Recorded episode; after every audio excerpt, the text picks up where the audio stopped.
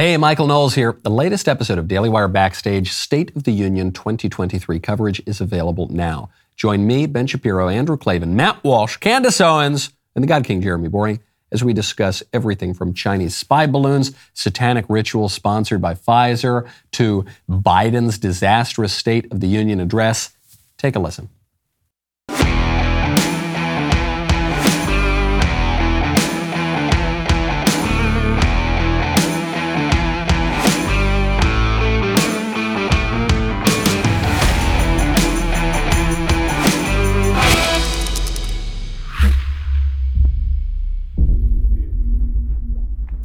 Madam Vice President, Mr. Speaker, my fellow Americans, welcome to the Daily Wire Backstage. I am Jeremy Boreing. I'm joined by Candace Owens.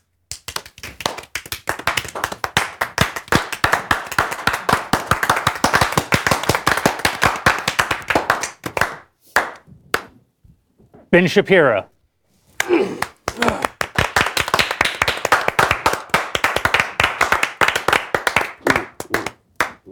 Andrew Klavan. Mm-hmm.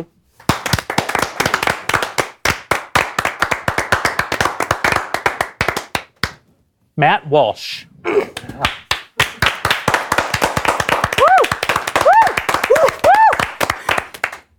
And Michael Knowles. Mm.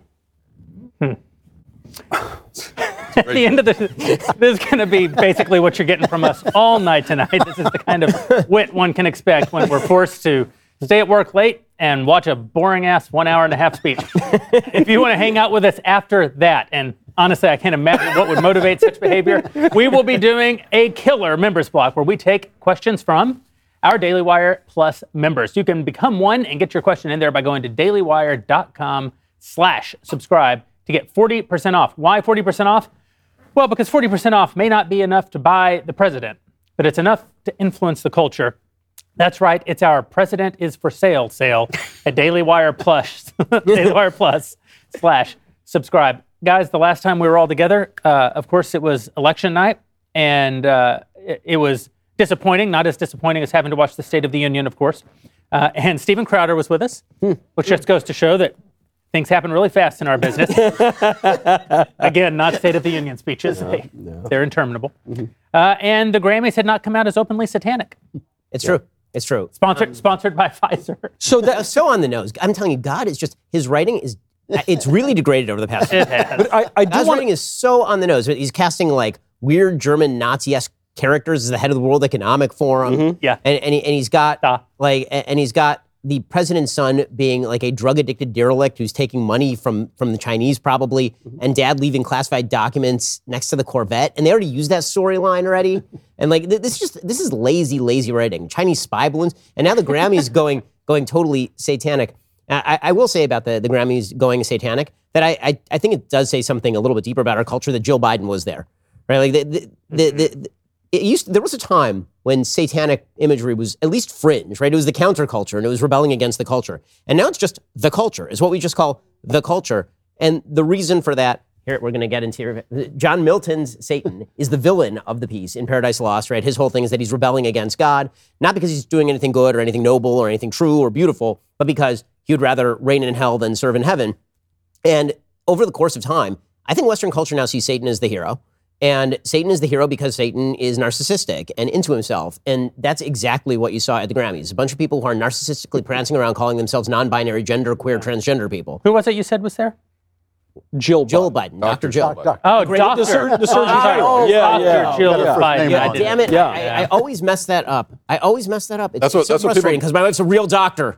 Anyway. That's what people don't understand. When we talk about how the left is satanic or a lot of pop music is satanic, and most of it is satanic, but it's not theologically satanic. Right. Like, they're not literally worshiping the devil as far as they understand it. They're worshiping what the devil worshiped, which is the self. So it's kind of like a secular Satanism. At the same time, I think we should also recognize that there's this, you know, the left likes to use the term gaslighting, which is all they do with things like this, because part of the reason that they do it is that they can have the satanic ritual being broadcast by CBS, and then conservatives react to it by saying, hey, look, there's a satanic ritual on TV. And then the next day, you get the headlines from like the Daily Beast and all those saying, well, conservatives with their conspiracy theory that there was a satanic ritual in the Grammys. Like, But it's what literally happened. We're just observing. It was not actually face tattoo syndrome, right? It's like when you go into the Starbucks and the barista has a giant face tattoo, and you're like, giving him weird looks. He's got a face tattoo, and then he's like, "What are you staring at?" It's like, your face tattoo. That's what I'm staring at. But it brings up the point of that Jill Biden was there, that they are now the culture, and we are the counterculture. We should stop reacting to them and just let them react to us, because they do. But they baited us intentionally. But if they had gotten up, if we had gotten up and sung "Jesus Loves Me," this I know, they'd have gone insane. And we should do it that way. I mean, I would have gone insane too. That song is terrible. I would have had problems. But the one thing is, though, when you say that they don't worship Satan per se, appreciate that. They actually do worship something satanic. I mean, there are only two ways to look at life. One is that your body is your real you, and your lust and your desire is your real you. And the other is that your lust and desire are in the way of something even higher, that they're part of your life, but there's something even higher that you're striving for. And what they're saying is, no, they're not. And unfortunately, as far as I'm concerned, that's what rock and roll has been saying since it started. So it's only coming to fruition, and it's coming to fruition in the dullest. That number was so boring and so anodyne. Well, do you know what's so sad about it? With Sam Smith in particular, Sam Smith is actually, I think, a talented pop musician. He's got the voice of an angel, now the voice of a demon, and his songs are pretty good. And what was amazing is his biggest hit, the one that I knew him from, was "I Know I'm Not the Only One." You say I'm crazy, but you don't think I know what you've done. And it's about this marriage where the husband goes out and cheats, and it's falling apart, and it's presented as this terrible tragedy. You like that song? I do actually like that song. I think there's a lot of things about Michael. Listen, I'm a pop culture maven, But it's sung beautifully. It's got a lot of longing and tragedy to it.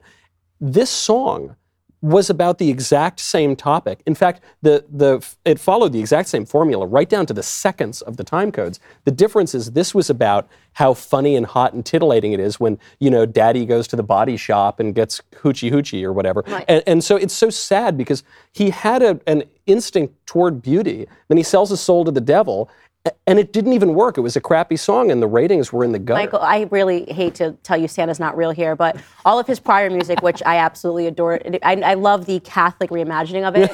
It was not about a marriage between a man and a woman. It was about his gay affairs. No, wait, he's a gay guy? Yeah. Sam Smith?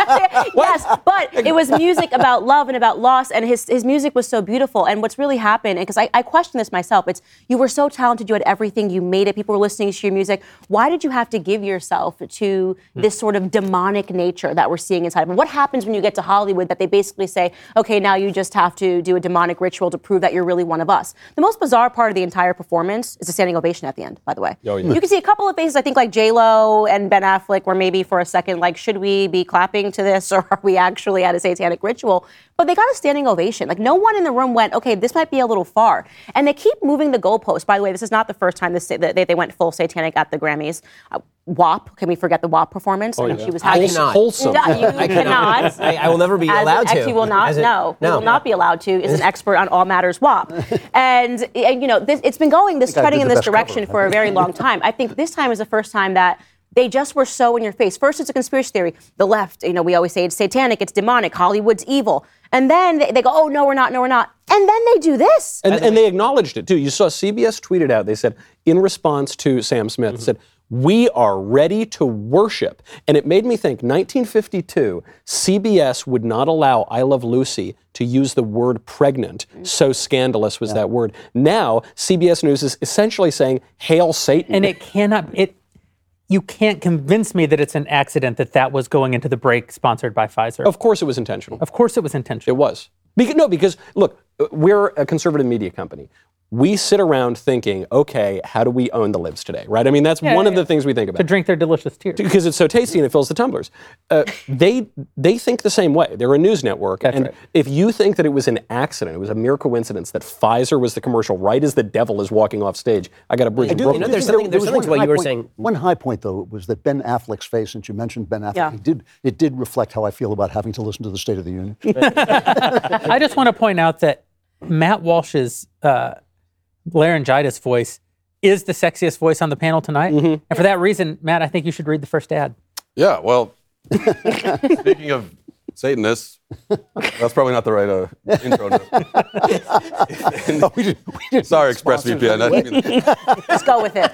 In the not too distant past, private citizens used to be largely that, private. What's changed? The internet. Think about everything you've ever searched for, watched, tweeted on the internet. Now imagine all of that data being crawled, collected, and sold off to advertisers. That's what happens every time you go online with ExpressVPN. There are hundreds of data brokers out there whose sole business involves buying and selling your data. But ExpressVPN reroutes your connection through an encrypted server that makes it more difficult for third parties to find you. All you have to do is download the app on whatever device you're using and tap one button. If you, like me, believe that your data is your business, secure yourself with DailyWire's most trusted privacy partner. Visit expressvpn.com/backstage and get 3 extra months free. That's expressvpn.com/backstage, expressvpn.com/backstage to learn more. One other thing, by the way, is I think it's worth noting that the guy that was performing that song with Sam Smith, Kim Petras, right? And they won. It was a big moment because it's 2 white males won Best Pop Duo because they both don't identify as white males.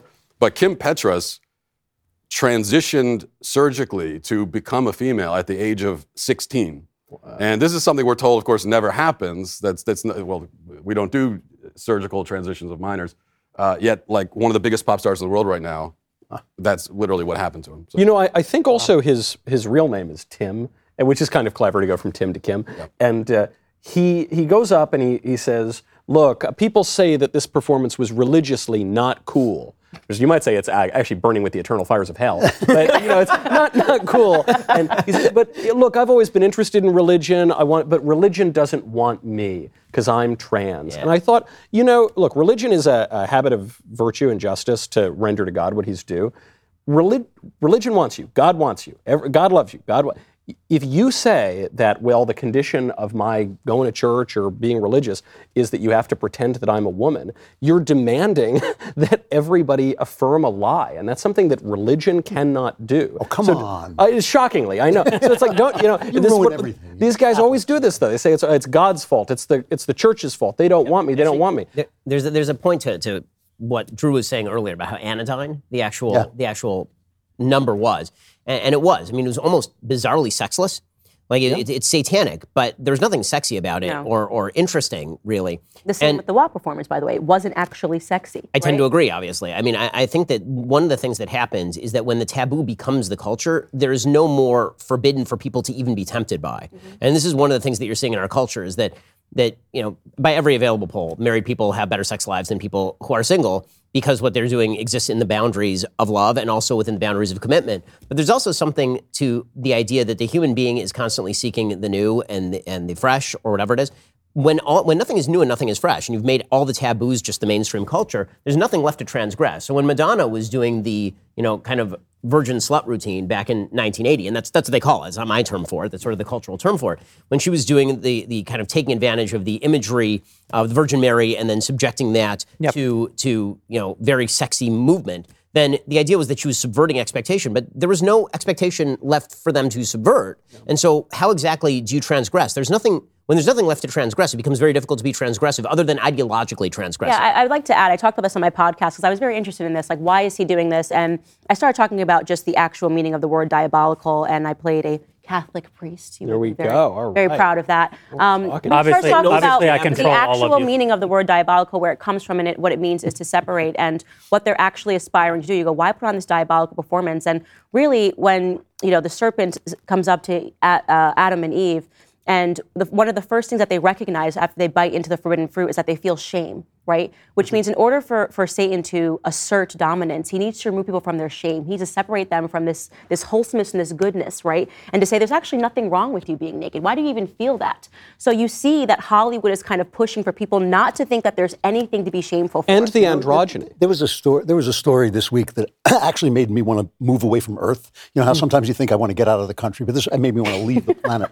Was this girl on the newsroom? Yeah, really. For some, but there was this girl on YouTube who does a show. I think she's a gamer girl. Twitch. She calls herself QT Cinderella. Twitch. On Switch, right.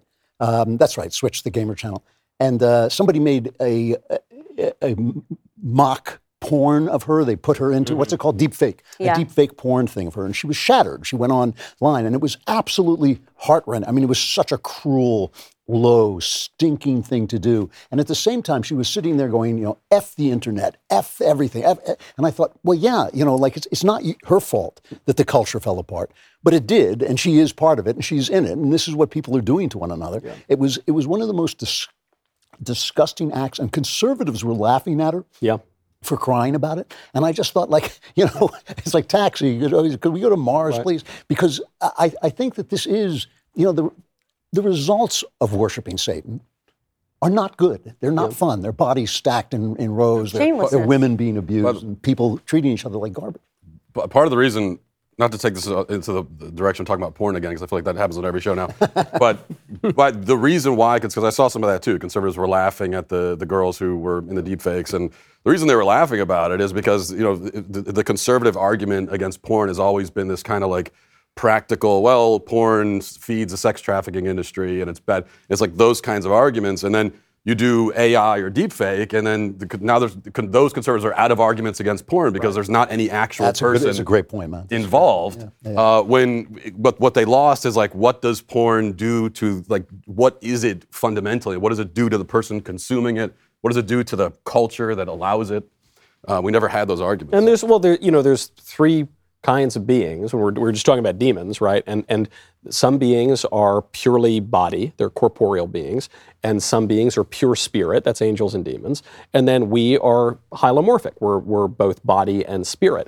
And the problem with porn is it just treats us like animals, it treats us like we're pure meat, and then when we see that, even people who have gotten accustomed to it in the culture, when you see that, when someone violates you and puts your head on a body or I don't know, whatever they did in the AI porn, you just think this is a violation not just of my body, obviously it's not of my body, it's a violation of my soul. This is, I think, one of the broader points that ties back into what happened with the Grammys and the reaction to it. It's why the libertarian instinct, which is, well, if you don't like it, just turn it off. Mm-hmm. The question is not whether people have the freedom to turn things on or turn things off. The question is, what does it do to the common pool of culture in which we all live when this sort of stuff is promulgated by the biggest institutions in our culture? We shouldn't be arguing over whether someone has the right to do it or not have the right to. That's actually a secondary question when the primary question is this a good thing or a bad thing? Right. Yeah. And people refuse to even have that argument. They're so consumed with the secondary question of whether what we ought to do about it that they completely elide the first question, which is, as a society, can we agree that this stuff is just bad? Yeah. No, how about that? Well, no, we can't. And this actually goes. I mean, obviously, the president of the United States' wife is there witnessing. Well, the president of the United States is there. The effective president, the de facto. But I want to say that there's another piece of this that Candace, you hit on, which is that it was actually boring, that it was sexless, that it's anodyne, that it's joyless. And I've been thinking a lot about, you know, people love to call us grifters. And they like to call us grifters because sometimes we say things that our audience disagrees with, which I always think that's really funny. Like, so you mean that in order to be authentic, I'm willing to say things that might risk some of our money going away. That makes me a grifter. But the greatest grift of all is the purity grift. In politics, it's the political purity grift. And the political purity grift says, whatever moment we're in, you must be so truly that moment that you can always stab anyone on your own side who isn't perfectly, absolutely in line with this exact moment. But of course, you can't actually apply that across any period of time because human beings are messy, human circumstances are messy, politics changes. Like all the people who are right now political purists, you know, it's if you don't support Donald Trump, they all voted for Mitt Romney in 2012. Every one of them voted for Mitt Romney in 2012. And if you've reached a point of political purity where you're like, Paul Ryan is the scourge of the earth, Kanye may have had a point about the Jews, you know, like you've reached a point where this political purity nonsense reveals itself as a grift. And in a way, what I think you're watching at the Grammys is just the left's version of the political purity grift. Huh. Why does a guy who is so talented, who can put together such beautiful music, who can truly transcend politics, can transcend moments, can touch us all. We've all, with all of our diverse points of view, been just as enthralled with his music as anyone on the left has been enthralled. Why is he putting out something that means not only nothing to us, it means nothing to them, because it is a virtue signal. It is a way of appeasing the political purity grift on his side. And the political purity, the true grift in politics is to never authentically be what you are or say what you believe for fear that the dominant power of your tribe will reject you hence for it. In their case, the devil. Hence the standing ovation. I'm like, none of you thought this was weird. Because if you don't stand up, you're not pure. Survived the purity test. That's right. Yeah. And that's the whole point of liberty is we should all be disagreeing with each other. I mean, that's right. The great thing about this place is we've all been fighting with each other since we started. But our conservatism consists of being concerned about liberty and the things that make liberty work. I mean, I don't only think that it's bad because people are going to do things that are bad if they're free. I think that there comes a point when it's actually threatening to the body politic of a free country to do certain things. And I think that, look, there's plenty of things that you can do in the privacy of your home that I might disapprove of that aren't going to pick my pocket or break my leg and aren't going to threaten the polity. But some of this stuff, when you have the establishment, the Dr. Jill Bidens of the world, supporting this kind of garbage, which is not just artistically bad, but it's also morally bad. Mm. Something has gone terribly wrong. By the way, you've lost the authority to say no. One of the things that we talk about all the time now is the distinction between adults and children, and we should allow adults to do things that children can't do. Obviously, that's true, although I would say that there are certain things that adults should also not be allowed to do. With plenty of limits, yeah. But, one of the things that we ought to say here is that popular culture is designed for kids. Okay, to pretend that the Grammys is not directed at kids is a lie. To pretend that what was put on the Grammys was designed for adults 18 and up, it's just not true. Okay, because if you ask a 12-year-old what exactly they are listening to exactly the same thing that a 15-year-old is listening to, which is exactly the same thing an 18-year-old is listening to, particularly when it comes to music. Music happens to be an area where those boundaries are unbelievably permeable. I'd say I watched the Grammys more as a child than I did now. That's right. And what's the message that came out of that performance? I got dinged by our publicists over at Media Matters on this point, but it's a true point, so I'll reiterate it. The symbols have a purpose. We live in a semiotic world. Symbols are very, very important. That's what makes the world intelligible. And what was the performance? At a physical level, it was a bunch of transvestites. Sam Smith calls himself a pansexual or something. The other he's a non-binary pansexual. Natural. Oh, I'm sorry. I didn't want to be imprecise. Please get that straight. No, good point. Don't get it straight. Get it very crooked, actually. And the other one is a transgender, and then the rest were a bunch of drag queens. And you see this in a bunch of Sam Smith's videos too. It was a very pro-trans performance, as we see everywhere. And the symbol of that was the devil. And I couldn't help but notice, very often, artistic depictions of demons and weird occult stuff is androgynous and trans and weird. And I think the reason for this is... Wasn't that Lil Nas X also? Didn't he also? Lil Nas X did the same thing. The reason for this is, at least the traditional Christian understanding is, the devil hates human beings especially because we have flesh. And he doesn't want to bow down to some ape that has flesh on him. And that the fleshiness of this world is very offensive to demons that are pure spirit. And so, our publicists knocked me for making this connection. I didn't make the connection. Sam Smith is the one putting on the performance. The fact that Lil Nas X made the connection, the fact that this is the symbol they're all using, should tell us something about this real political problem. Transgenderism is really a mockery to creation itself. I mean, it's the ultimate mockery to creation itself. I got to say, I did, after seeing some of the performance, I did leave quite encouraged for the reason we've all kind of outlined already, which is that, these people are really out of ideas. Yeah. They've just totally run out of ideas. I mean, you mentioned Lil Nas X. This exact thing was already done, and it was done in a more shocking way. Even then, it was he was like giving a lap dance to Satan. Right. Mm-hmm. But even then, at that time, you're like, okay, I've seen this. This exact imagery has been used many times. That it wasn't. Well, but this is the thing. This is the thing. Tribalism, cultural ubiquity, the purity grift. It is boring because the thing you actually can't do in the transhumanist moment. The thing you actually can't do is transgress the popular opinion of your tribe right now. Yeah, of course. And so to be a political purist isn't to have the right ideas. It's to see which ideas are the most in vogue and then just emulate them, just repeat them back. So all that he did is he said, oh, Lil Nas X did this and it worked. I'll do it. I mean, it's derivative for a reason. It's derivative by design. There's a reason that in dictatorships, everybody dresses like the dictator. There's a reason that communist countries can't produce art. It's this, because art is transgressive, because you're trying to make statements that are not always in vogue. You're trying to challenge an audience. You're trying to... Well, speaking of purity, Jeremy, speaking of purity and how to keep one's flesh really nice and gleaming and beautiful, and I'm excited to tell you about Genucel Skincare. Their most popular package can take 10 to 15 years off your skin. Right now, you can get it for 70% off with their latest breakthrough in skincare technology, a probiotic moisturizer absolutely free. I love Genucel. I have used Genucel myself because I was very skeptical. I said, I don't want to endorse something if I don't know that it works.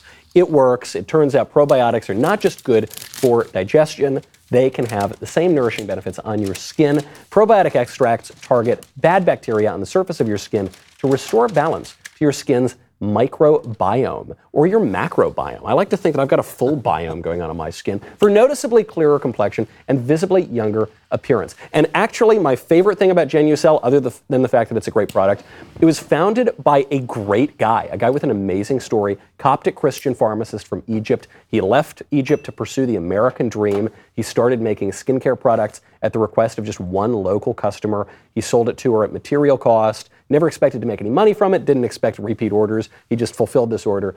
Amazed by the results, the customer's entire group of friends came over.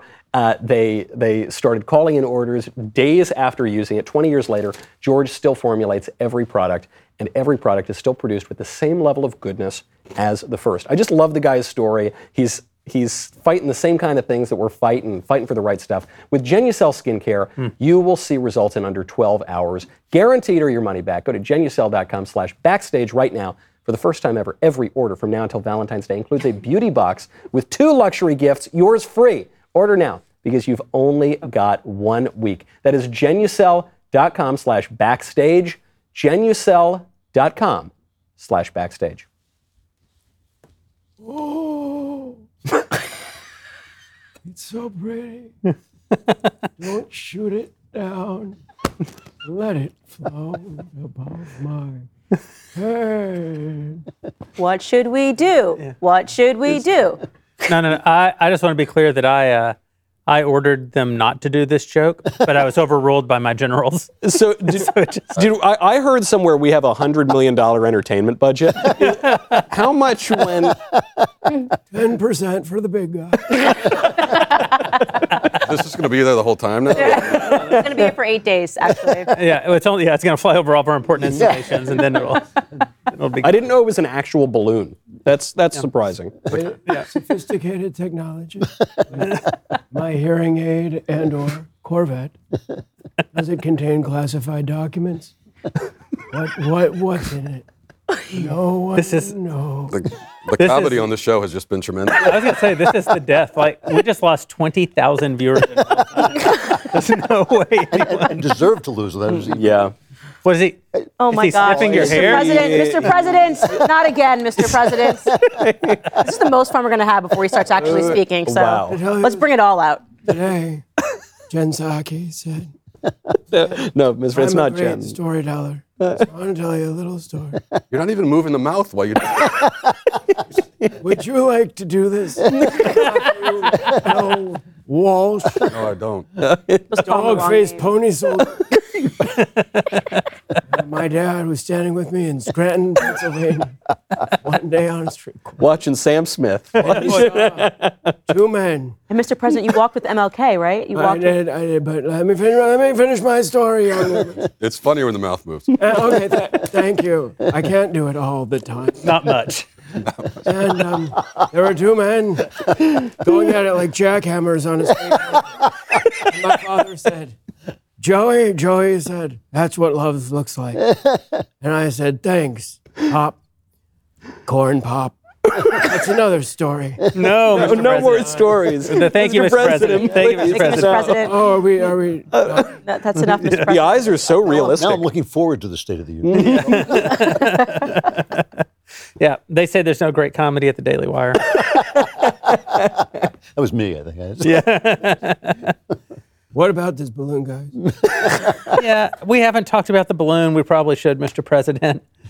I think we all got played with this whole balloon story. I agree. I think the whole thing is just a sham to get them out of having to go have their meeting with the Chi Coms, right? And to get us to stop talking about Pfizer, as far as I'm concerned. Yeah. It's amazing. There's a huge release on all this information. You get the guy who was a year below me in college, oddly enough, the Pfizer exec guy. He's there. He says, yeah, we're doing directed evolution, gain of function research. Yeah, it definitely affects menstruation. Yeah, this, that, and the other thing. And then what? All of a sudden they say, hey, look, a squirrel. Look up there. Hey, look, there's a shiny object in the sky. And then we all fall for it. No, do you really think they were just trying to get out of the Chinese conference? Yes. Wow. Why? Why would you think that? Because I think that the Chinese are spying on us all the time. And why? From Montana? Yeah, but this is a balloon. This balloon was the size of 5 Greyhound buses. They keep showing it like as a thing at a carnival. It was enormous. And it's like, well, you know, you can't let them fly. It was carrying the wizard. Well, I agree that you, the Wizard of Oz. I agree that you shouldn't. That we should oppose Chinese spying, but they didn't even stop. They didn't even do that. Yeah, they didn't. They just blew it up, made a big news story, drug it out for as long as the news cycle would allow for it to go. They're attributing cleverness. Yeah. Oh, I look smart. No, what happened is that he's an idiot. And he was like, oh, look, my generals told me that there is a Chinese spy balloon above American soil. Perhaps no one will see it. After all, I cannot, since I'm clinically blind. And a bunch of people in Montana looked up in the sky, and behold, an enormous spy balloon. And they said, a spy balloon. And Joe Biden said, and nothing. Donald Trump gazed directly into the sun for it. And for 8 days, it floated above American soil, moving slowly past all American military installations. And then, I can tell you, honestly, like, the proof is in the pudding. The timeline is obvious. This thing was crossing American soil early last week.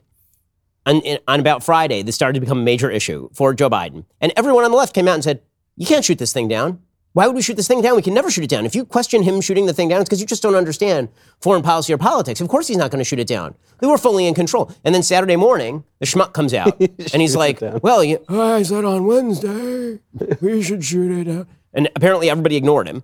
And then it floats all the way to the ocean. It's like, it's over water. No. and then they send the F-22 to kill it. Like, the whole thing is ridiculous. And the clearest attempt that it was obvious indicator that it was an attempt to backfill is that they sent out anonymous Defense Department officials who tried to claim that this happened during the Trump administration. Unbelievable. It's a lie. It did not happen during the Trump administration. John Bolton said wasn't true. They were calling him xenophobic, hates Chinese people, and then now they're like, oh, no, he did let them float balloons. I mean, that was the most ridiculous part. The PR maneuver to try to blame Trump was like, wow. And then you saw the response after all the officials, not just pro-Trump ones, but John Bolton, you mentioned, who said, I've heard any of this. They said, oh, well, yeah, they were there, but we didn't see him. We missed it. Yeah, but we definitely. Know you're right, happened. That's totally the same thing as a giant Chinese spy balloon floating across the entire continent of the United States over the course of a week. Can I just somebody up to twist it into a dog, though. Are you going to hold that the whole time? I think he has to. How dare you suggest that the president is a meat puppet of other people, controlled by others, outsiders. The president is his own paper bag. How dare you, sir? Is that what symbolism is? Well, you're the one who said that. Yeah, hold on. I'm seeing symbolism. Who's going to be the most excited when he comes in? That's what you really wonder, right? Like when he walks in and they do they all pretend to be excited and like as if our world... did you see? We have to great. Can we talk about his great to see, guys. I invited Bono because he's famous. Like why is Bono here? You know, I hope they fly the Ukrainian flag again. And Bono, I mean, this is crazy. Literally, what is he doing here? I told you when I was a young man, when I was an actor, I had a job as a fake sommelier at George Soros' wedding. It's one of my weirdest jobs I ever had. Do you know who was at the wedding? Bono. He's at like every liberal event in the world. I love the excuses they have for this. So clearly they invited Paul Pelosi so that Joe Biden can point up there and be like, and there were people in this room who wanted him to be hit in the head by a weird naked man. Who he'd called for some gay. Right, exactly. That is why they're doing that. Other people are a bunch of cancer survivors so that he can talk about his cancer moonshot because, as we all know, the thing that prohibits science from solving cancer is that we don't have sufficient commitment to solving cancer. That's it. If we just focus on cancer more, that will do it. So that's an exciting one. And he's also having the family of Tyree Nichols, who they didn't care about 5 minutes ago and will not care about 5 minutes from now.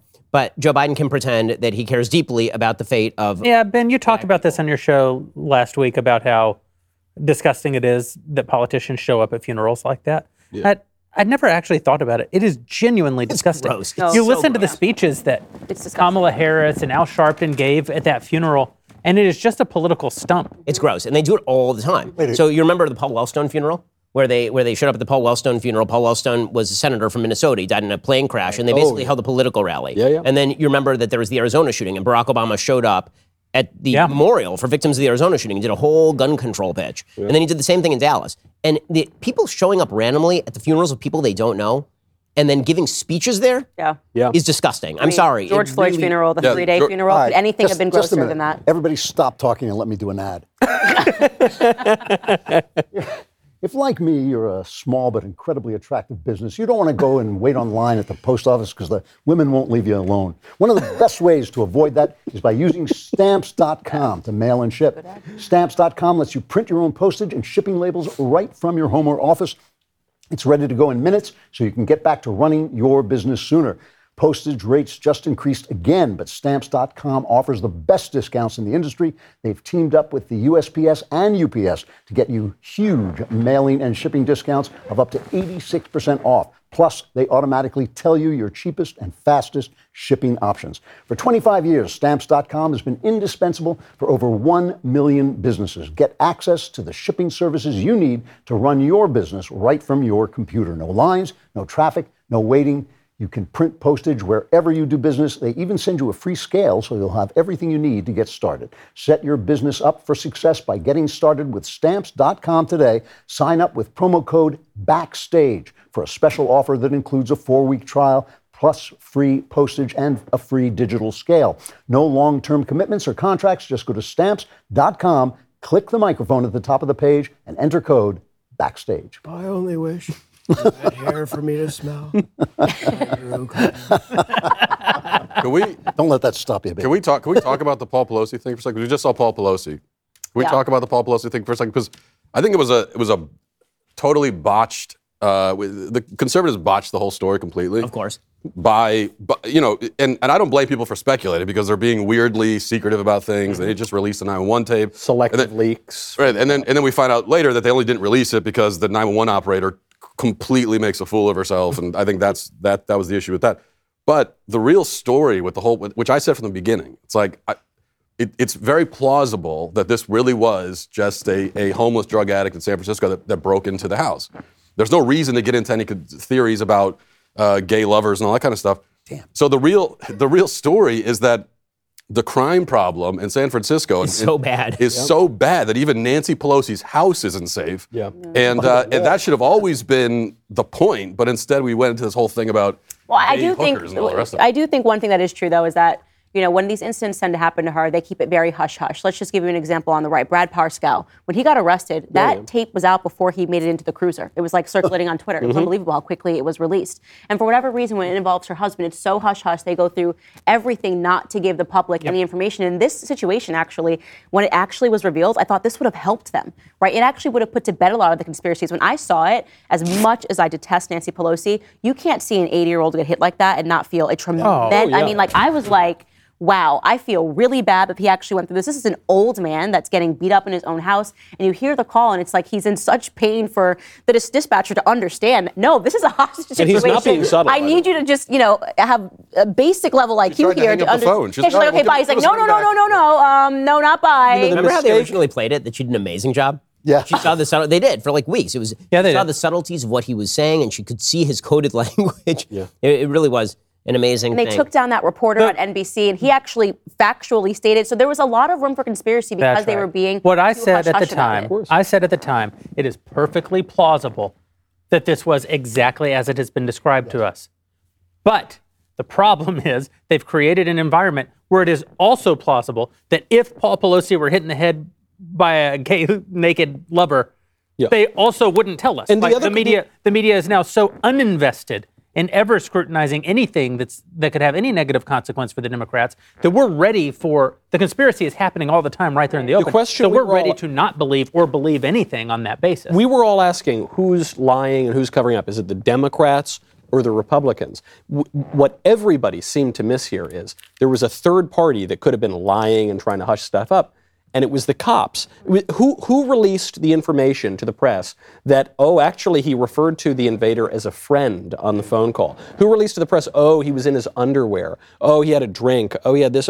It was the cops who were releasing that to fuel the conspiracy theories, to cover their own derrieres because they were incompetent. So can we talk for a second about like what the political situation is for Joe Biden going into the State of the Union? Because I know. I hate the State of the Union more than any of you, probably all of you combined, with the fiery, passionate hatred of 1,000 sons.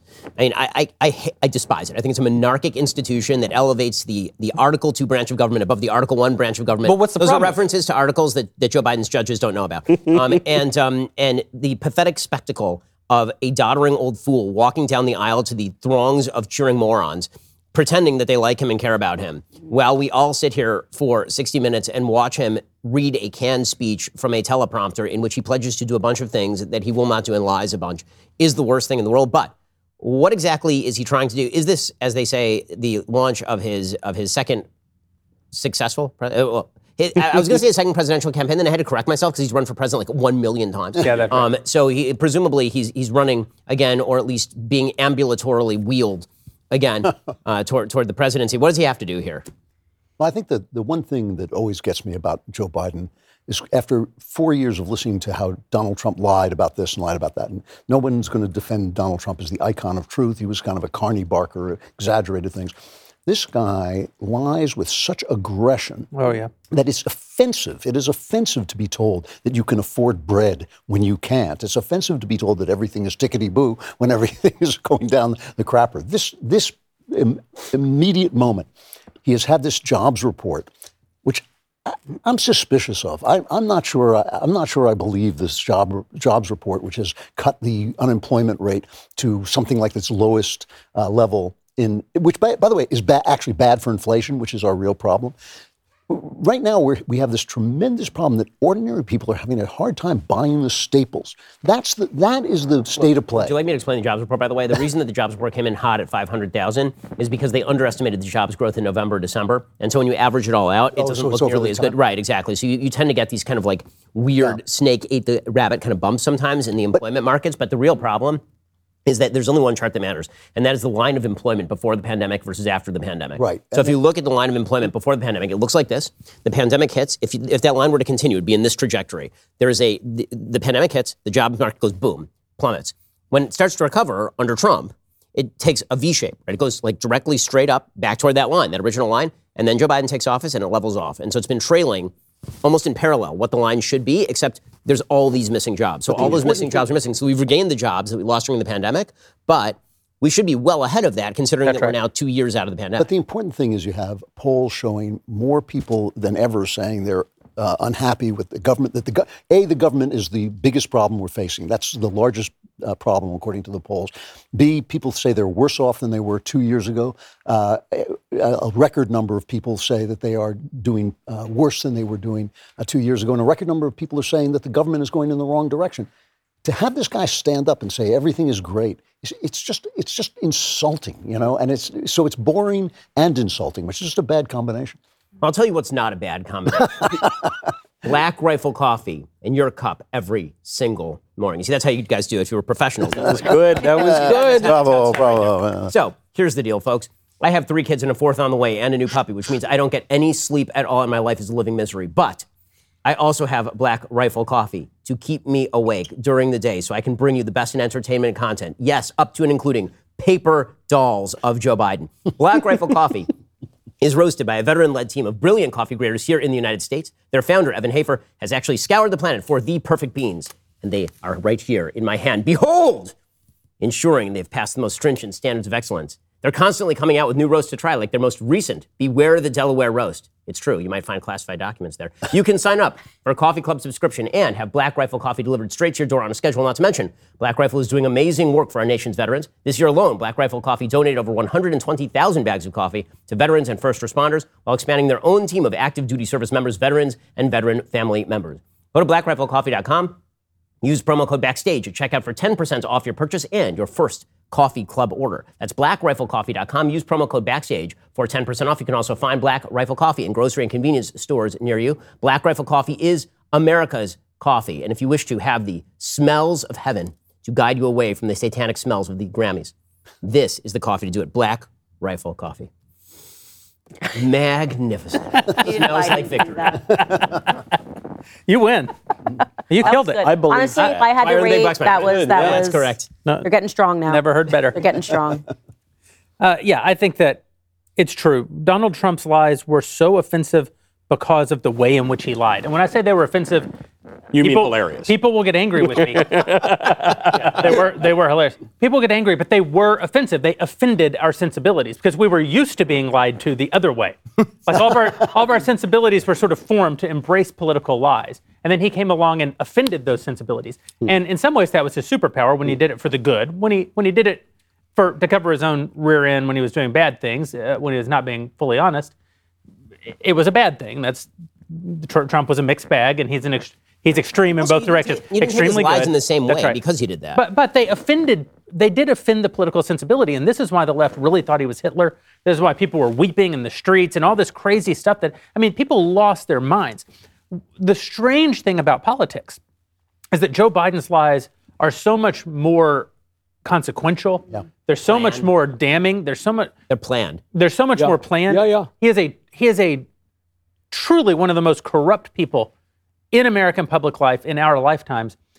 But his lies do not offend the sensibilities of the public.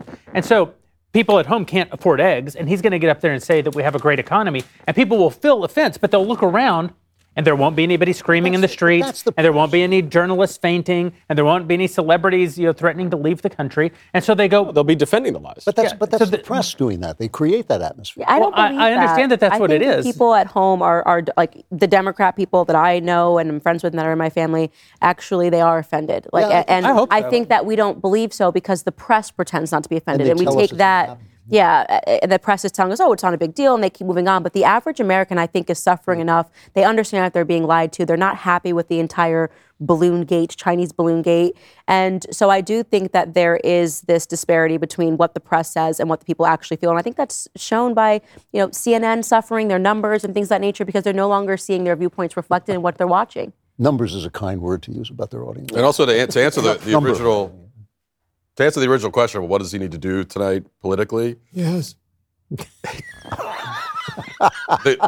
answer, of course. Talk to the bag, man. That's it. No, I refuse. Look over here. I'll talk to the camera. The answer, of course, is that it really doesn't matter at all what he says on the State of the Union. Like the State of the Union has zero political impact whatsoever. I don't think there's any evidence that it affects the polls, in any kind of long-standing way at all. I don't think so. It just not in a year before an election year. Yeah, well, I mean, people. Whatever happens tonight, everyone has forgotten it by Thursday at the latest. Matt, right? Would you like some ice cream?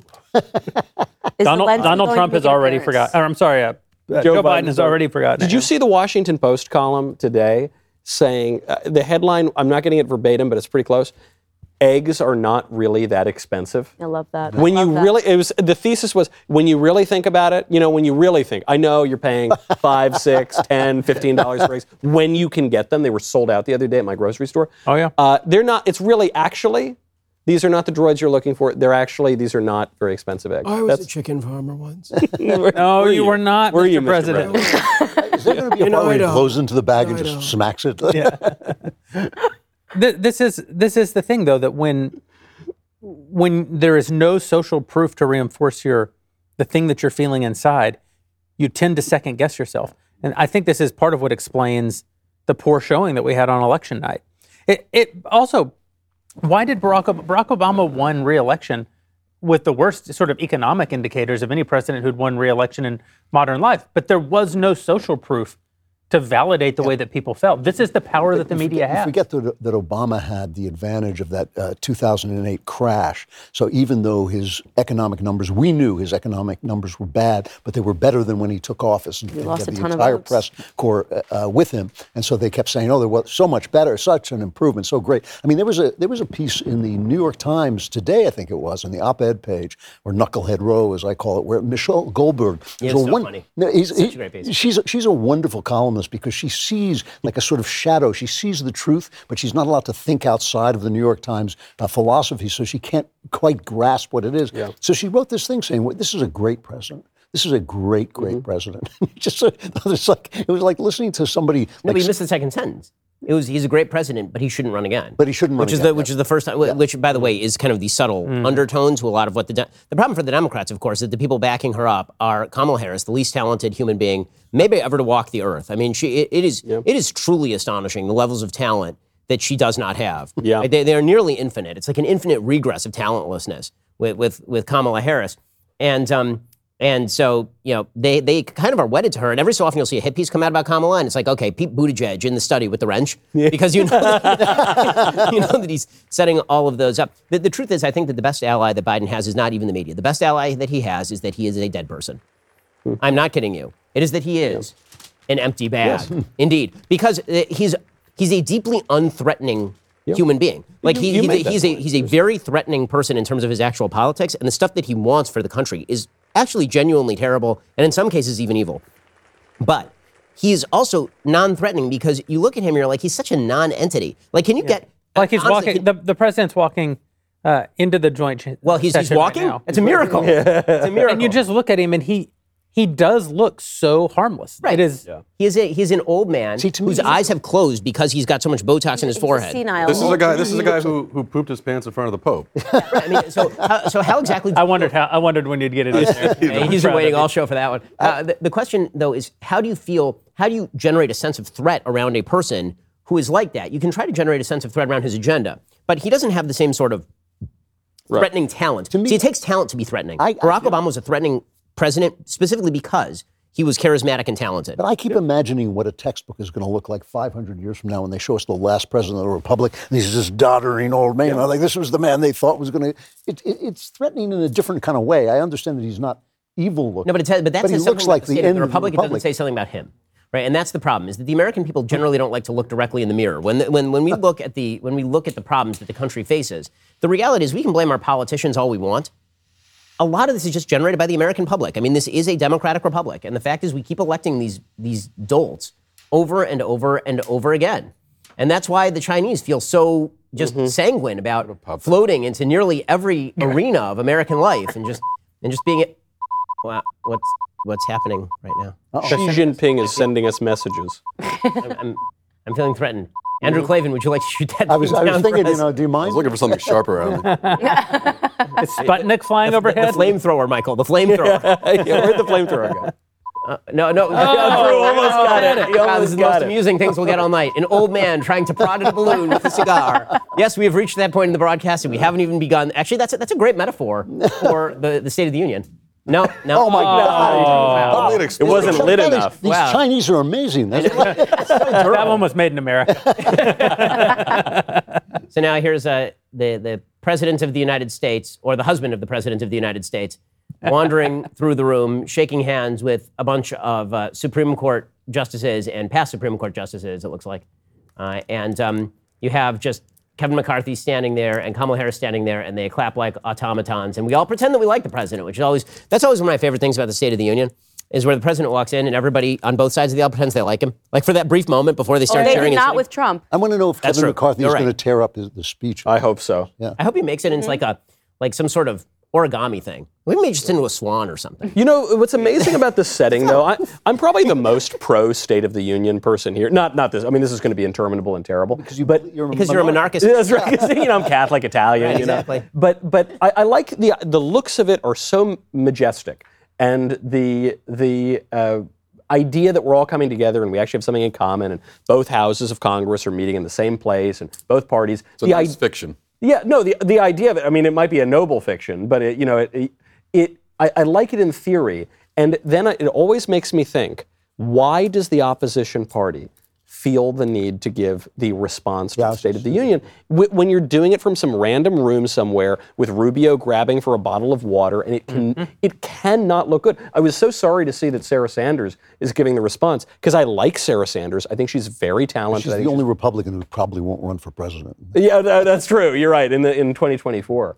But I just think, let them... Has there ever been a good response? No, there never. No. There cannot be, for all the reasons that Michael was saying. I'm sorry, the president looks so addled. Look at him. He does not. Just had an adrenaline shot. He's not with us. He's just not with us.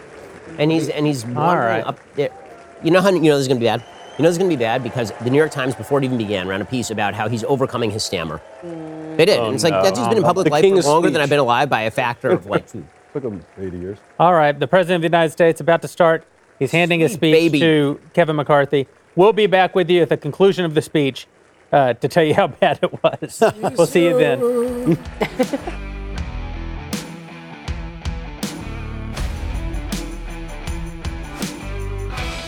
Wow.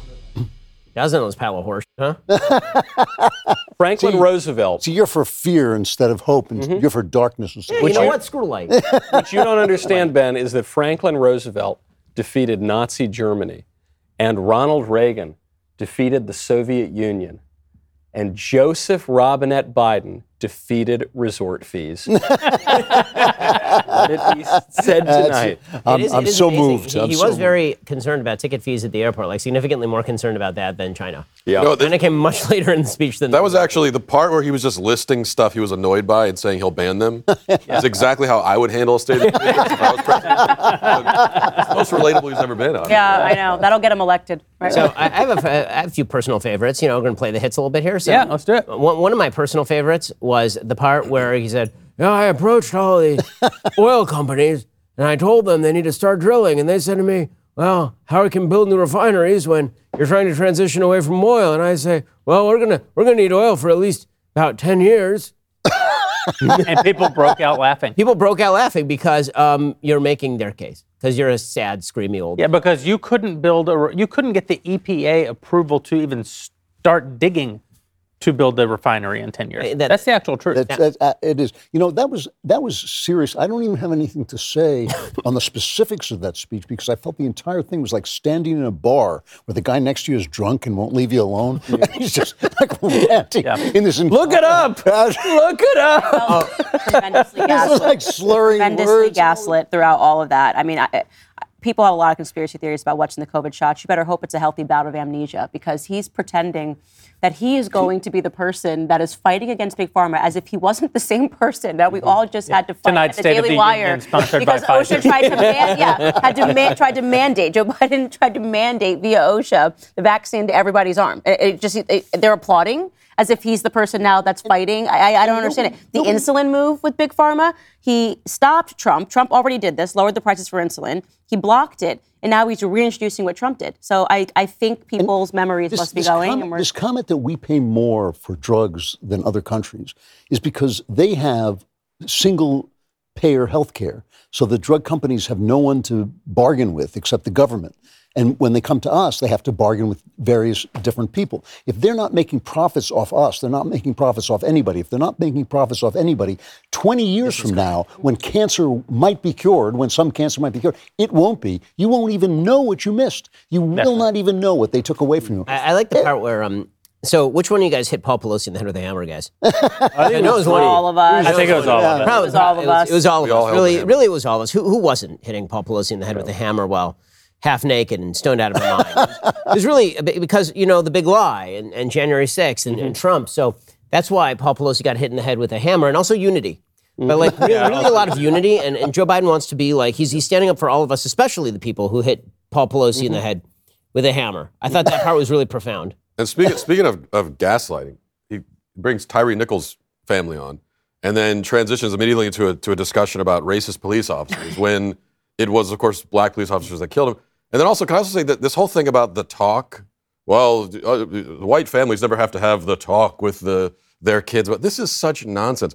When I started driving, my dad explained to me that, son, if you ever get pulled over, be respectful to the police officer. If you don't agree with the ticket, fight it in court. Like, and by the way, 10 and 2. 10 and 2 on the wheels. Yeah. Doesn't literally every parent have that talk with kids when they start driving? So this is. And as someone who gets stopped quite often because I drive badly, I drive too fast, I turn on my lights. I put on my hands on the thing. You know, I say officer. It's almost the first word out of my mouth. Yeah. Because the minute they hear officer, they know that you respect them. And I roll down the window and say, I'm white. I cannot stress. This is a huge mistake. Look at my face. Cannot stress this enough, officer. I'll start using officer. The officer's good, yeah. How did you like the random screaming? Random Screamy Joe is one of the best. Screaming Whisper is when he goes really quickly. This was an historic State of the Union, and I'm not actually joking. It was the first time that an octogenarian has ever addressed the country as president of the United States. Congratulations to us, man. This is a great country. Really, it's literally anyone can be president, including the dead. And it was an old man speech. Yeah. It was incoherent. It was rambling. It was shouting. It was off his personal peaks. The real giveaway, too, was because he's accomplished nothing and he's only failed. The whole speech was just about the stuff that he's definitely going to get to really soon.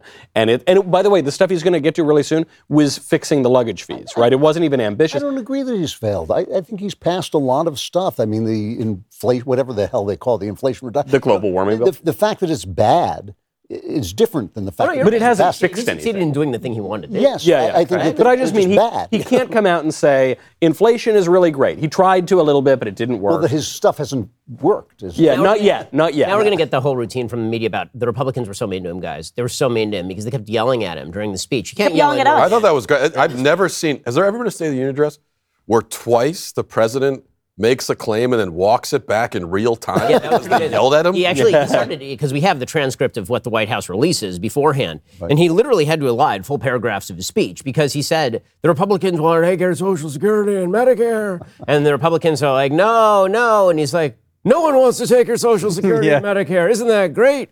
And they're like, yes, and then he just had to cut out like two paragraphs of his campaign stump speech. You're right. I mean, he walked that one back. I did like the part where he was shouting about how no one wants to switch places with Xi Jinping, which I have some news for him. Mm-hmm. There are a lot of all of them. Thomas Friedman was.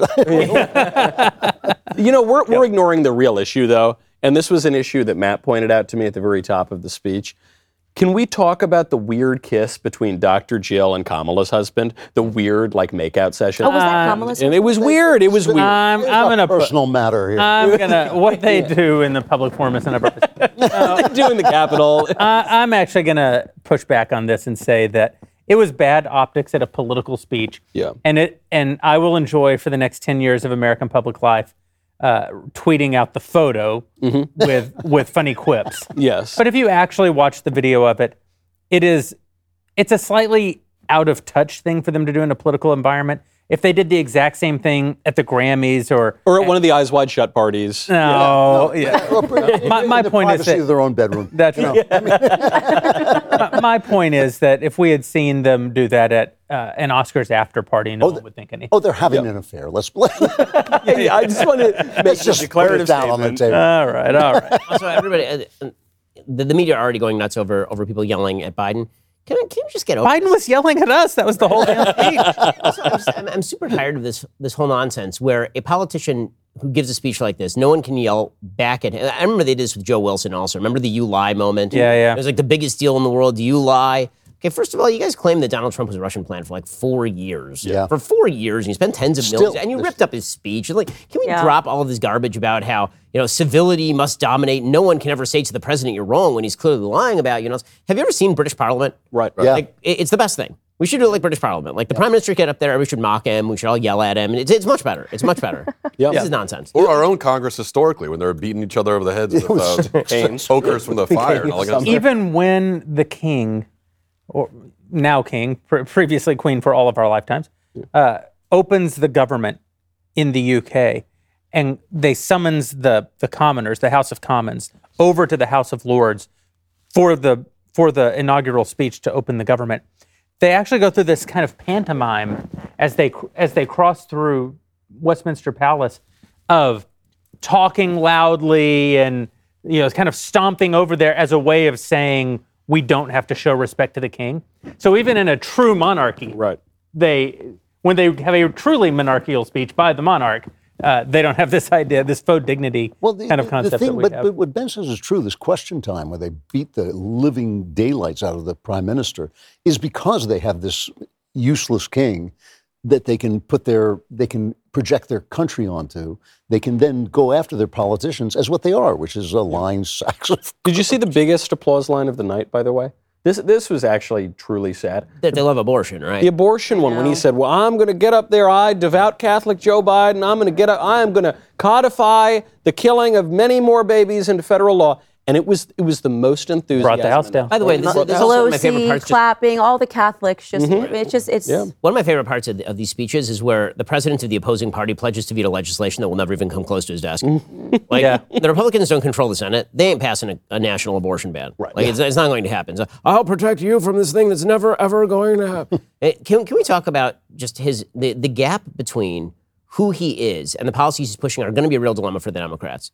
Because he is, in fact, as Drew says, a vehicle for all of their cherished hopes and dreams. He's spending more money than has ever been seen in the history of mankind. He's pushing all of their most valuable and cherished goals, from transing of the children to completely restructuring the American economy. He's doing all of those things, but also he's an incoherent old fool who's yelling at the clouds. Yeah. And so that is a very odd combo. Yeah. And this is one of the reasons they are begging for Republicans to run a bad candidate in 2024. Yeah, they're begging for it because anybody could tear this guy apart on stage who at least has a sentient bone in his body. Biden is trying to trans the kids. You know who else is trying to trans the kids? There are actually razor companies that are advocating that we trans the kids. But there's one razor company that's not. You know what that razor company is? Tell us. That would be Jeremy's razors. Hello, ladies. Wow. Look at your man.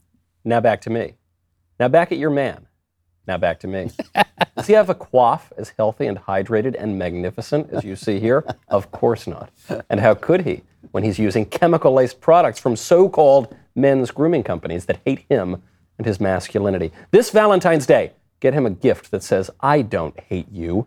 Get him a Jeremy's Razors 30% off hair, body, or shave bundle. Unlike Mr. Klavan over there, I use Jeremy's tea tree and argan oil shampoo and conditioner, and the results speak for themselves. Aye, papi. Stop it, AOC. I will not date you. Ladies, your man isn't toxic. He just needs a shower. But order tonight to make sure it arrives by the 14th. Get your Valentine's bundle for 30% off. Just go to jeremysrazors.com. And there are people out there who think that I control you guys. No, I wrote every word of that. Why do we put all of our worst bits into the same show? Yeah, it's like a greatest hits in real time. Yeah. Somebody on Twitter said Ben is a better Joe than Ben. Joe. I thought that is fair. Oh, put the bag away. Put the bag. Yeah, Joe, come back. Oh no. Joe's back. Oh good. Usually, right now I'm controlling him, but usually it's the media who are up his ass. It's a sad story. I do think that. He cringes in shame. He crinkles in shame. Yeah. We are literally paid political commentators. Our only job in life is to watch the speech. And sitting here with you guys for the last almost 90 minutes, we could not watch the speech. We were all sitting here. I think they just came and took it before the cameras rolled. They had to print for us printed copies of it because it was so incomprehensible in real time. Yeah. It is interesting to me how bad he is. And some people say, there's no way he could run again. But I do believe it's a feature, not a bug. I believe his age, we were talking as he entered the chamber that in some ways his sort of harmless aesthetic, but it's not just his harmless aesthetic. I think it actually is his sort of disconnectedness and his mental slippage. All of that works to their advantage because it makes him this sort of Trojan horse in whom they can plant all of their ideas.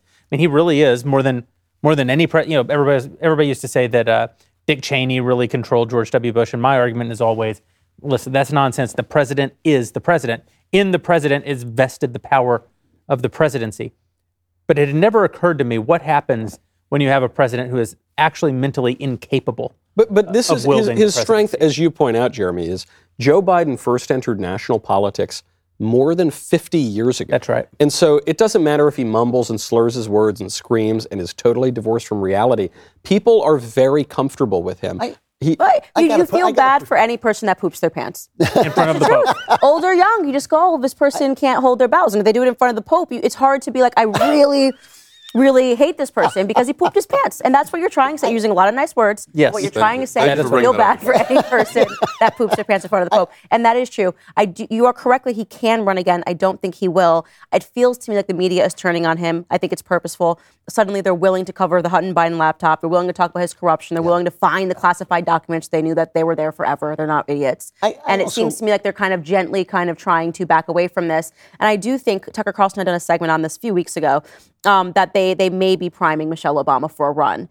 And by the way, that's a serious run. Oh, yeah. That's not, and I said on a show, that's not something to mock. Michelle Obama is not something to mock. No, Michelle Obama does not run for president and not become president. I have to push back on this idea, though, that this is a superpower of his, that he is incomprehensible and unthreatening. It is a superpower if the Republicans don't run someone against him who is a statesman with a point of view. I think that, listen, I know. That's all right. I just thought of something. I know, I'm sorry. Unrelated. But I mean, I think that, like, Trump was an amazing moment in history when things shifted as they had to shift. They were shifting already. They changed under cover of Trump so that the Republicans are now the party of the working class. They are now the party of the ordinary man, which they weren't before. And the Democrats are the party of the elite. And I think that if somebody stands up who is an actual statesman, I'm not going to say it's Governor DeSantis, but it's Governor DeSantis, who stands up and says, I can do the things that you need me to do in a statesman-like way, like the President of the United States, I think he will wipe even Michelle Obama off the map. I do You're not such an think... optimist, Drew. What's that? You're a real optimist. I do not think another television personality, which is what Michelle Obama is, let's face it, is going to win against an actual person who stands for something, but that's very rare. You know, so I will say that there's something that was interesting, believe it or not, in what Biden was trying to do strategically with the speech, and you can see it in how he backloaded all the controversial material. So he actually he knew everybody's going to tune out in the first 20 minutes, so he backloaded everything that had to do with the equity agenda. That was all backloaded, right? The policing stuff was all backloaded. The stuff about transing the kids, all backloaded. Even some of the environmental stuff tended to be more backloaded. He was focusing a lot on what he sees as the blue-collar base. He's trying to wrest back away some of those Trump voters. And so he's focusing a lot on protectionist economic policy, on subsidies for various types of industry, on unions, right? He thinks that he's going to run sort of the Tim Ryan, Ohio campaign, and that this is going to stand him in good stead. I don't think that his party is going to allow that to be the center of the... That's I don't right. think the media they just cheering. Ask Senator Ryan. Cheering when he said, when he said we need fossil fuels for 10 more years. There was like dead silence from the Democrats. Right. So I think he's going to have trouble squaring that circle. But you can see he's trying to make that move. He understands that in order for his coalition to be durable, he does need to expand it and win back a certain base that the Democrats have lost. I don't think the rest of his party understands that. It's a real problem. On the point of wedges, though, we were knocking him because it was a horrible speech. There is one really clever thing he did, though, and it was right at the top, which is he got those two lines in about Kevin McCarthy and about Mitch McConnell. And they were lines to say, I'm actually looking forward to working with you, Kevin. I hope I don't hurt your career by saying that. But Kevin, I think you're great. And Mitch, you know, it's going to be great to work with you too, Mitch. And that's obviously a dig at MAGA, but it's really a dig at both those guys because he knows. It weakens them in the eyes of MAGA. Of course, yeah. And that was after the most contentious House battle in, 150 years, I think it was. House leadership battle. Yeah, it was smart. It wasn't his idea, but it was smart. I did like the part where he's going to fight inflation by giving everybody $1,000 back on an electric car and building 500,000. that'll work. That'll pay for my Tesla. Yeah. It won't, by the way. The Tesla was expensive. It's a great car, but it was expensive. It is true. It is peculiar that all of the Democrat social policy now is aimed at helping well-off people. Yeah. From no, we're going to pay for your college. No, we're going to pay for your electric car. No, we're going to pay for your housekeeper. No, we're going to pay for your... It's amazing. Even the stuff about the non-compete clause. They're going to want to get rid of non-compete clauses. He pretends that this is about helping fast food employees, which apparently maybe there are a few that are on non-compete clauses, which I can't imagine, but... I never had one when I worked. The vast majority of that is not... it's tech sector. Right. It's high income. Resort fees. Yeah. No one worrying about how they're going to pay for eggs at home today is finally, resort fees. This actually is a great point, is that he was talking about how, very specific ways he was going to reduce very specific bills, right? I'm going to mandate that there are no more resort fees. I'm going to make sure there are no baggage fees. I'm going to make sure that you can get a refund on your airline ticket. And meanwhile, the elephant in the room is that inflation, which he says is quote unquote down, is currently running at 6.5%, which is more than three times, 325% what they're aiming at, right? Normally you're aiming at a 2% inflation rate. It's running at 6.5%, and that's down, right? So he's avoiding that like the plague, and instead proclaiming that he's going to lower your costs in this way and that way, and just hoping that you ignore the elephant in the room. There's so many sort of tacit lies that he was telling. His whole inflation reduction nonsense. Yep. Donald Trump blew out the numbers on the deficit, and I'm bringing the deficit down. No, it's just that the programs under Trump sunsetted, and so therefore less money was spent under those programs. Those were unanimously passed by the Republicans and the Democrats because of COVID. I love how he blamed COVID simultaneously for the crime increase as well as for inflation, right? And then he said, COVID just kind of magically shut down our educational system. No, you shut down our educational system. He kept blaming extraneous factors for all of his problems. Well, of course, he gets the personal credit for all. By the way, teachers are all going to get a raise, so there's that. They did such an amazing job not teaching during COVID. Yeah, exactly. They didn't teach during COVID. They didn't want to go back to work. Also, we have students that are suffering, but people can't pass basic reading exams. Literacy exams are the lowest they've ever been in this country. But you know what we're going to do? Let's give teachers a raise. That will definitely help the problem. And a couple more years of school. Oh, yeah, because we need, let's extend it to daycare. It shouldn't just be 12 years. He said we need more years.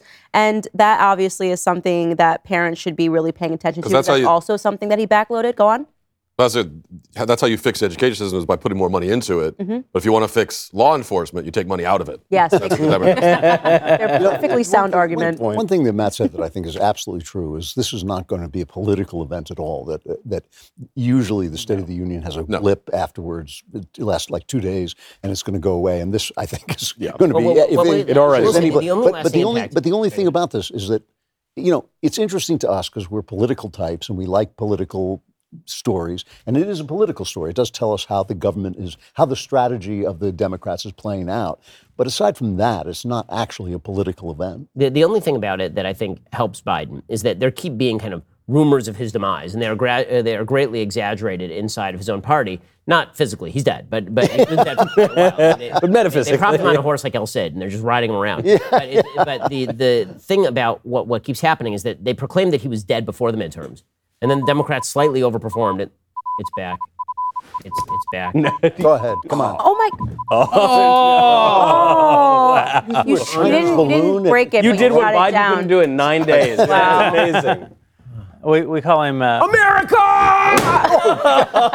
Wow. After 8 days, the balloon has been... Finally. Yes, what a success. We took care of that thing right away. Oh, no. Tell us how you did it. Tell us how you did it, Mr. President. It was all me. I was here the whole time. I didn't see you anywhere Mr. President. It was part of my plan. I actually only noticed now that it's an ice cream cone in his hand. That's a nice touch. Yeah. That's a nice little touch. Oh. Hi. Leave that poor woman alone. No, Mr. President. Not again.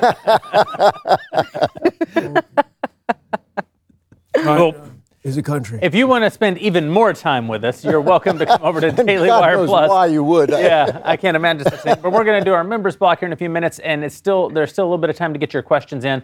We're going to be taking only questions from members at the members block. That's why we call it the members block. Become a member. DailyWirePlus.com/subscribe. You can get 40% off because it is our President is for Sale sale. And what do we mean by our President is for sale? Well, we literally mean that China owns the President of the United States of America. It's a subtle. Well, now I get it. Yeah. Okay. Yeah. It's a rental. This is the worst show ever. Can you promise me a member block that paper bag Joe Biden's not going to be there? Yeah, so I agree. Nothing's going to come of this. It was over before the speech was over. Like the political impact, you know, he almost went out of his way not to dream big. I mean, you could say that the cancer thing is big, except that it was literally a plot line on The West Wing almost 20 years ago, whether or not to announce the cure, that we could cure cancer at a State of the Union. You know what they concluded? You can't. No, you can't actually say that. He's also been doing this shtick for like 7 or 8 years. Yeah, that's right. Cancer moonshot. Yeah. Just one more year, guys. I think he's going to do it. I think he's going to do it. I hate cancer. Bold statement. Yeah. I know. Name me someone who doesn't want to be Xi Jinping. No, please take it all the way off. Yeah. Take it all the way off. It's a good run, Joe. Yeah. Can we go home? Yeah. No. We can't go home, but we can go do our members block. So head over to DailyWirePlus.com right now. For the rest of you, we're going to catch back up with you on the other side. There are plenty more horrible political events coming this year, and we will be here to cover each and every one of them. We'll suffer them all. We will suffer them all together. Thanks for being with us.